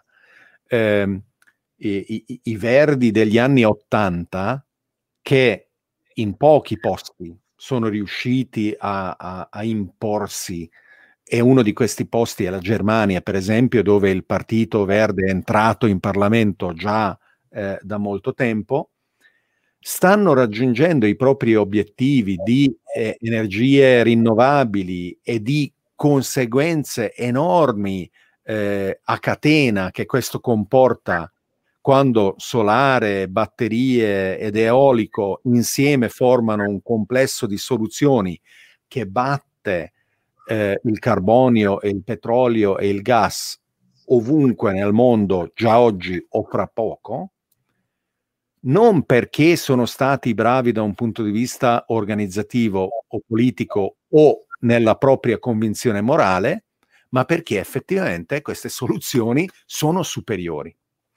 E quindi ehm, penso che chi vuole ehm, investire le proprie energie, quello che può fare utilmente è di chiedersi: siamo su una soglia tecnologica tale per cui nel momento in cui eh, adottiamo certe soluzioni, implementiamo certe cose, quasi ineluttabilmente arriviamo alle conseguenze che possono, per esempio, includere quello del, del, del reddito universale, di nuovi diritti universali, di nuove dignità, eh, oltre Eh, le soglie delle quali ci guarderemo indietro e diremo: ma com'era possibile?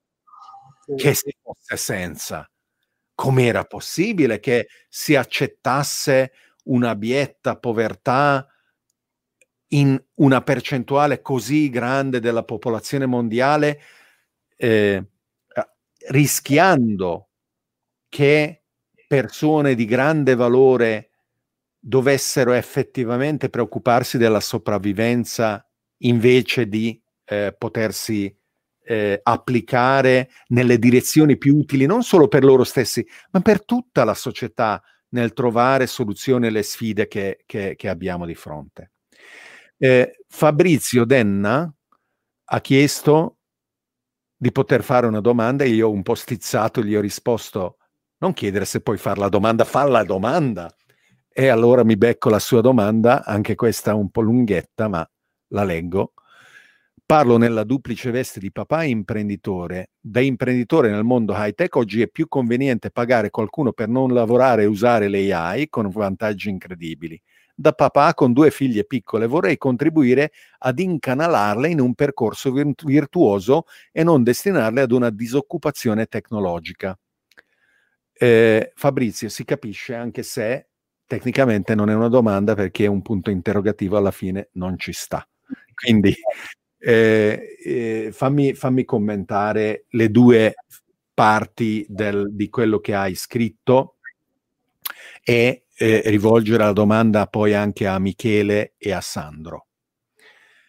E, tra l'altro, è entrato proprio Fabrizio in, in, in, in ambiti uh, su cui a me piace scherzare, perché eh, quando io eh, guardo il telegiornale, non lo, non lo guardo spesso, eh, e mi trovo il giornalista a commentare lo scandalo dell'impiegato pubblico beccato a fare la spesa invece di essere al suo posto di lavoro, la mia reazione è: perfetto, facciamolo stare a fare quello che vuole fare invece di andare a fare il burocrate, perché, essendo una persona normale, dotata di dignità, nel momento in cui lo metti a fare il burocrate, lui o lei farà quello che ci aspettiamo che faccia, cioè alzerà a de- degli ostacoli infiniti di fronte agli altri, perché la definizione di burocrate è quello. E più eliminiamo la burocrazia, più le persone che hanno voglia di fare potranno fare. E naturalmente lo dico in una maniera eh, eh, molto, molto così provocatoria. Però eh, l'automazione non elimina le persone, l'automazione, le A I quindi, eh, esaltano la nostra capacità di fare anche quello che stiamo facendo adesso, dove usiamo tecnologia e anche intelligenza artificiale che migliora questo collegamento, la voce, il video, i commenti e Facebook. Quello che stiamo facendo adesso è letteralmente magico, guardato con gli occhi non di un, uno della Roma antica, con uno con gli occhi di trenta, quaranta, cinquanta anni fa. È, è miracolosa quella che facciamo. E quindi, Sandro e Michele, eh, come vedete voi il futuro del lavoro? Il futuro... Del, del lavoro delle persone e, dall'altra parte, come vedete il futuro dell'istruzione, che oggi prepara le persone per un mondo che è già superato. Ecco, questo è come io metterei la domanda di, di Fabrizio: il futuro del lavoro, dell'imprenditoria e del lavoro delle persone che non vogliono fare gli imprenditori, perché la risposta banale è va, fa, vai a fare una startup, non, non, non è applicabile universalmente, e il futuro del, dell'istruzione, dove ci sono molti limiti per come è strutturata oggi. Sandro, vuoi partire tu con, con queste due risposte? Ma a me viene in mente, siamo intorno alla metà degli anni novanta, forse sì, intorno alla metà degli anni novanta esplodevano i call center.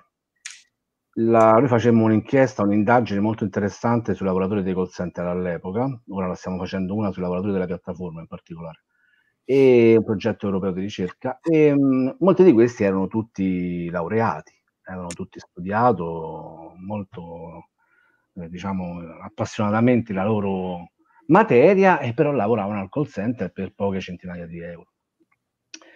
Però erano tutti neolaureati in sostanza, no? Quindi dicevano vabbè, un po' di tempo qui, faccio un po' di gavetta, poi vedrai che sicuramente un posto di lavoro fisso. Io ricordo qualche anno fa, non più di due o tre, rincontrai gli stessi in una manifestazione e avevano tutti cinquanta anni. E ovviamente non erano più sto qua un po' e faccio la gavetta, erano diventati quasi prepensionati, erano rimasti tutti a lavorare al call center. Quindi non è che noi dobbiamo temere quello che accade dopo, noi abbiamo già, conosciamo già quello che accade oggi. Noi sappiamo già quali sono le figure professionali, le, le, il ruolo dell'istruzione, tutta questa roba è saltata. Io se dovessi dare un consiglio spassionato, eh, alla, soprattutto alla seconda parte della domanda, è immaginare non l'istruzione perché poi così vanno a lavorare. Io sento molte persone che dicono no, mio figlio farà, eh, che ne so, eh, non lo mando a lettere perché poi non ci fa nulla per il lavoro. Non è assolutamente vero. Noi dobbiamo pensare alla scuola come recepimento di conoscenza, non come poi dopo lo mandiamo a lavorare. Cioè non, non, non funziona più così da, da tantissimi anni e ancora oggi ancora di più.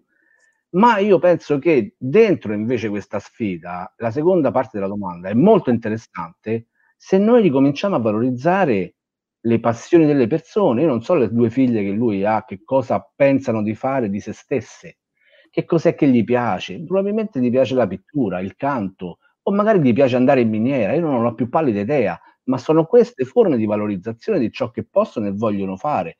In questa fase noi possiamo veramente, e il reddito di base per questo è fondamentale, permetterci di farlo. Cioè noi possiamo permetterci di fare David Orban show tutti i giorni perché abbiamo un reddito di base, non dobbiamo poi staccato qui magari andare a friggere le patatine, ma questo non perché David Orban frigga le patatine, ma per comprenderci, no, delle molte cose che facciamo nella nostra vita per poter sopravvivere e delle molte altre che vorremmo fare che purtroppo non possiamo perché esiste un ricatto della sopravvivenza. Il reddito di base è proprio questa sfida qua, è per questo che io prima parlavo di una chiave della fiducia per il ventunesimo secolo, perché noi dobbiamo andare in questa direzione. Poi concludo, diciamo, volevo, volevo rispondere anche a te, David. Sì, certo, il ruolo della tecnologia è stato fondamentale nella storia dell'essere umano e anche nei progressi fatti. Però io ricordo una cosa, che se la tecnologia è stata importante nella rivoluzione industriale, la condizione degli operai che lavoravano nella fabbrica non era così eccelsa. Nel senso, dipende poi anche la tecnologia chi la sta dominando, perché noi non possiamo più ammetterci, ammettere e né permetterci che ci siano persone che guadagnano diecimila miliardi di dollari e i, i riders che stanno a seicento euro al mese. Questo è inaccettabile. Cioè, c'è un esempio ancora precedente, quando abbiamo inventato l'agricoltura contro la qualità della vita delle società eh, che si occupavano di caccia e di raccolta, eh, è dimostrato che si viveva peggio perché l'età, eh, scusa, l'altezza media delle popolazioni è decresciuta, illustrando come eh, eh, la loro alimentazione eh, fosse stata più bassa. E, e, e così come l'agricoltura, così l'industrializzazione e l'urbanizzazione hanno attraversato una fase eh, conflittuale che però ha messo le premesse eh, a, a, a quello che stiamo facendo noi. Però, scusami, concludo su questa parte qui, però c'è una contraddizione oggi che è nuova dal punto di vista della tecnologia e dei rapporti di forza, ed è esattamente l'uso. È vero che l'elemento dell'abbondanza tecnologica a noi ci aiuta nella direzione che dicevi tu, no? Questo, però, questo ruolo, diciamo, però l'uso della tecnologia è necessario per la tecnologia. Cioè, se una volta noi dicevamo riappropriamoci di mezzi di produzione, noi oggi questo mezzo di produzione ce lo andiamo a comprare al supermercato, quindi è già nostro, tra virgolette, ma se non usiamo la tecnologia noi, la tecnologia è destinata, soprattutto questa tecnologia, è destinata a morire, ha necessità di dati, l'intelligenza artificiale deve mangiare costantemente dati e i produttori di questi dati siamo noi, quindi da questo punto di vista, ora senza fare metafore azzardate, però è come se noi siamo in un'enorme fabbrica digitale dove deve essere redistribuito questo salario generale, cioè dove i grandi dominatori della tecnologia, se vogliono essere tali o comunque se vogliono continuare sulla strada tecnologica, necessariamente devono tentare la strada della redistribuzione. Non a caso poi vanno a sperimentare forme come Sam Altman, come i Combinator, o piuttosto il padrone di Twitter, adesso il C E O di Twitter che dona cinque milioni di dollari a Andrew Yang per sperimentare il reddito, perché c'è una sorta di contrappasso, cioè se io non uso la tecnologia, la tecnologia non cammina. Quindi c'è quasi invece un legame uomo-macchina in questo senso, dove dentro c'è il reddito. È per questo che è una potenza enorme questa proposta, perché libera energie, costruisce elementi di progresso ed è elementi di fiducia. Certo, anch'io sono scettico come te, ho voluto fare un lancio di speranza. È evidente che però adesso non to- cioè, tocca proprio agli esseri umani, sì, noi avanziamo piano piano. Però sono speranzoso a partire da questo avanzamento, cioè dal fatto che noi oggi siamo qui e ne stiamo discutendo, c'è la settimana per il reddito, ci sono decine di sperimentazioni, ne parlano i governi, ne parlano i giovani lavoratori, ne parlano gli studenti, insomma non è più un tema che veramente venti anni fa, non dico mille, venti, era discusso al massimo da forse quaranta persone in tutta Europa, forse. Michele? E, e, e poi concludiamo perché siete stati pazientissimi, quasi due ore di, di conversazione, passati molto volentieri, ma eh, come dice Sandro giustamente è ora di cena. Sarò, sarò il più breve possibile. Sostanzialmente mi accodo a, a quanto dice lui e faccio un'osservazione aggiuntiva. Mm, indicare alla propria figlia quale sarà il percorso virtuoso significa innanzitutto che lo sai già adesso per lei, e che poi sia ancora la cosa giusta da fare quando lei potrà in qualche modo esprimerlo. Nessuno, eh, nessuno può dirlo ad un'altra persona per adesso, figuriamoci, eh, figuriamoci sapere che cosa sarà necessario e virtuoso fare fra vent'anni. Solo due cose fondamentalmente possiamo sapere. La prima è che i cambiamenti saranno accelerati, eh, e la seconda è che di fronte ad un mondo fuori da noi che continua a cambiare in modo accelerato avremo delle necessità costanti. Noi abbiamo bisogno di necessità come nutrirci, essere protetti, riparati, che sono relativamente stabili. Eh, la casa in cui viviamo è la stessa per anni. Non, abbiamo, non abitiamo in un monolocale domani, in una casa da diecimila metri quadri, fra un anno, seguendo la variabilità del nostro reddito, delle circostanze. Per cui impegnarsi in questa circostanza, per cui eh, una cosa che mi sentirei di Uh, indicare a lui e a sua figlia, visto che siamo qui a parlare di questo, e impegnarsi in una misura che sostanzialmente ponga una base di stabilità qualunque cosa succeda. Chiudo raccontandovi un aneddoto che volevo, mh, che volevo raccontarvi prima, quando Sandro ha parlato del costo della povertà. Um, è un aneddoto che mi piace raccontare quando sono in situazioni del genere. C'è stato uno studio di uno psicologo americano che si chiama Eldar Shafir, che ha misurato e che ha fatto una batteria di test di intelligenza alle coltivazioni dei contadini indiani della canna da zucchero. La canna da zucchero cresce una volta l'anno, per cui i contadini sostanzialmente ricevono il gran parte del loro reddito una volta l'anno immediatamente dopo il raccolto, per cui sono relativamente molto ricchi una settimana dopo e poveri scannati una settimana, dieci giorni prima. Lui ha avuto l'intuizione di fare una batteria di test di intelligenza due settimane prima del pagamento e due settimane dopo. I risultati lo hanno sbalordito. La differenza di, di quoziente di intelligenza media era di quattordici punti, un gap che normalmente si rivela, eh, un, un gap che normalmente si paga in condizioni pari ad una notte intera di, di insonnia e di alcolismo cronico. Eh, quindi quando ci chiediamo, quando ci chiediamo quanto è fattibile o quanto è costoso questa misura, chiediamoci quanto, quando, a quanto rinunciamo ehm, liberan- cioè, pr- privandoci di questo gap di quoziente di intelligenza di potenzialmente miliardi di persone. A che tipo di mondo stiamo rinunciando? A che tipo in definitiva, a che quantità in definitiva di soldi a cui stiamo rinunciando grazie alle idee che creerebbero, al, al benessere che creerebbero? Impegnarsi in una cosa del genere è probabilmente una delle cose più virtuose in cui mi sento di chiedere agli altri di impegnarsi. Grazie a tutti. Michele, ti ringrazio molto, eh, abbiamo citato eh, tantissimi siti eh, che saranno raccolti eh, nelle note eh, ai vari, alle varie piattaforme dove questo filmato poi sarà visibile anche successivamente. Eh, Sandro mi ha appena eh, inviato un altro eh, che permette di Eh, scoprire il reddito che vuoi e eh, lo potrete approfondire ognuno eh, poi eh, successivamente. E intanto eh, Sandro e Michele eh, vi ringrazio molto per questo eh, per questa conversazione molto interessante e molto eh, stimolante. eh, come eh, Fabrizio, eh, Giovanni eh, e, e tutti gli altri che hanno fatto le domande, eh, se eh, volete seguire, addirittura abbiamo avuto persone dall'estero che dicono eh, mi sento un, un, un figo eh, seguire qualcosa in una lingua che non ho mai eh, parlato, eh, dice Julio Alejandro, probabilmente facilitato dal fatto che parla lo spagnolo e eh, quindi l'italiano si capisce un po'. Quindi ognuno di voi eh, è invitato eh, a eh, sottoscrivere, mettere mi piace, fare le cose che sapete che dovete fare per essere avvertiti dall'algoritmo delle intelligenze artificiali che gestiscono la nostra attenzione, che ci sarà eh, qualche eh, nuovo video in un prossimo futuro di temi che magari eh, vi interessano, e quindi nel momento in cui lo volete fare eh, eh, c'è la tecnologia che vi, eh, che vi assiste. E naturalmente seguite le iniziative della eh, settimana del, del reddito di base che parte adesso, e eh, segnatevi questo indirizzo un po' criptico eh, eh, che vi permetterà eh, tra una settimana circa, no, dieci giorni esattamente, undici, di cominciare a mettere le, le firme. Eh, e quindi eh, Michele e, e Sandro, grazie ancora, e alla prossima con Qual è la domanda live, nelle varie puntate dove parliamo di tecnologia e di società.